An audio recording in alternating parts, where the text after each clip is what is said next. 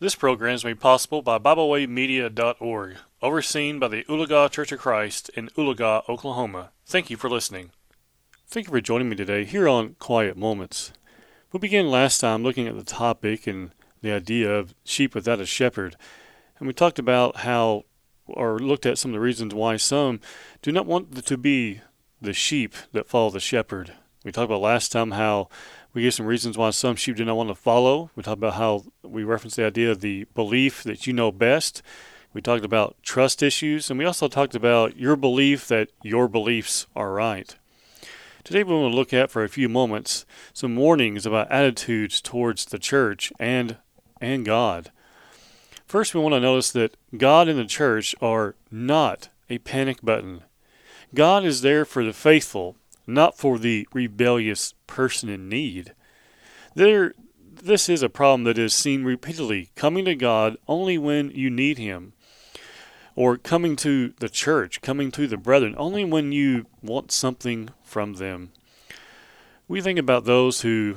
Do you remember the occasion when Christ fed the 5,000 and he fed the 4,000, and how there were those who came back afterwards, and he cautioned them, saying that they were coming only because their bellies were full. They weren't coming to actually to hear the gospel, to hear him preach the word. Friends, we must not be those who are guilty of treating the church or treating God like a panic button. We have seen too many times, perhaps with our own eyes and heard with our own ears, and seen the actions of those who are present when they want something, but when, when their needs are met, they vanish like a vapor in the wind. Friends, that's not a faithful Christian. That's someone who just simply wants to be provided for and have their needs met, have their emergencies met.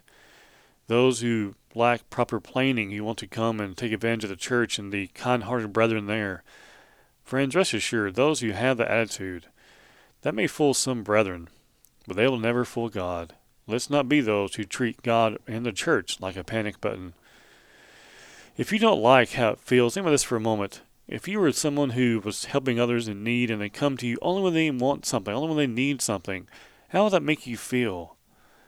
And then imagine how it must make how it must make God feel. Our second point as we consider this idea about warnings uh, about attitudes towards God in the church, God is bigger than the so-called holidays. If you want to be faithful to God, it will take more than coming on days that tradition says are important. One can only imagine how life would be if God only showed up for important days. Things that he thought, well, really, no, they don't realize this, but this is a trivial thing that they're so concerned about and worked up about, so I'm not even going to worry about it. I'm not even going to answer their prayer. Can you imagine how we would feel? Well, friends, how would, how does God feel when we only show up on days that, again, only tradition and the ideas of men say are important? Friends, we must be those who always show God with our words, with our actions, and with our actions that He is indeed important to us. He is a priority. And our final thing we want to consider as we think about some warnings towards God and the church is that you cannot blame others for your own unfaithfulness.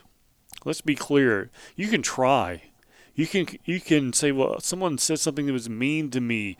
Someone, you know, hurt my feelings. Someone didn't eat my roast that I brought to potluck. Someone didn't come and shake my hand.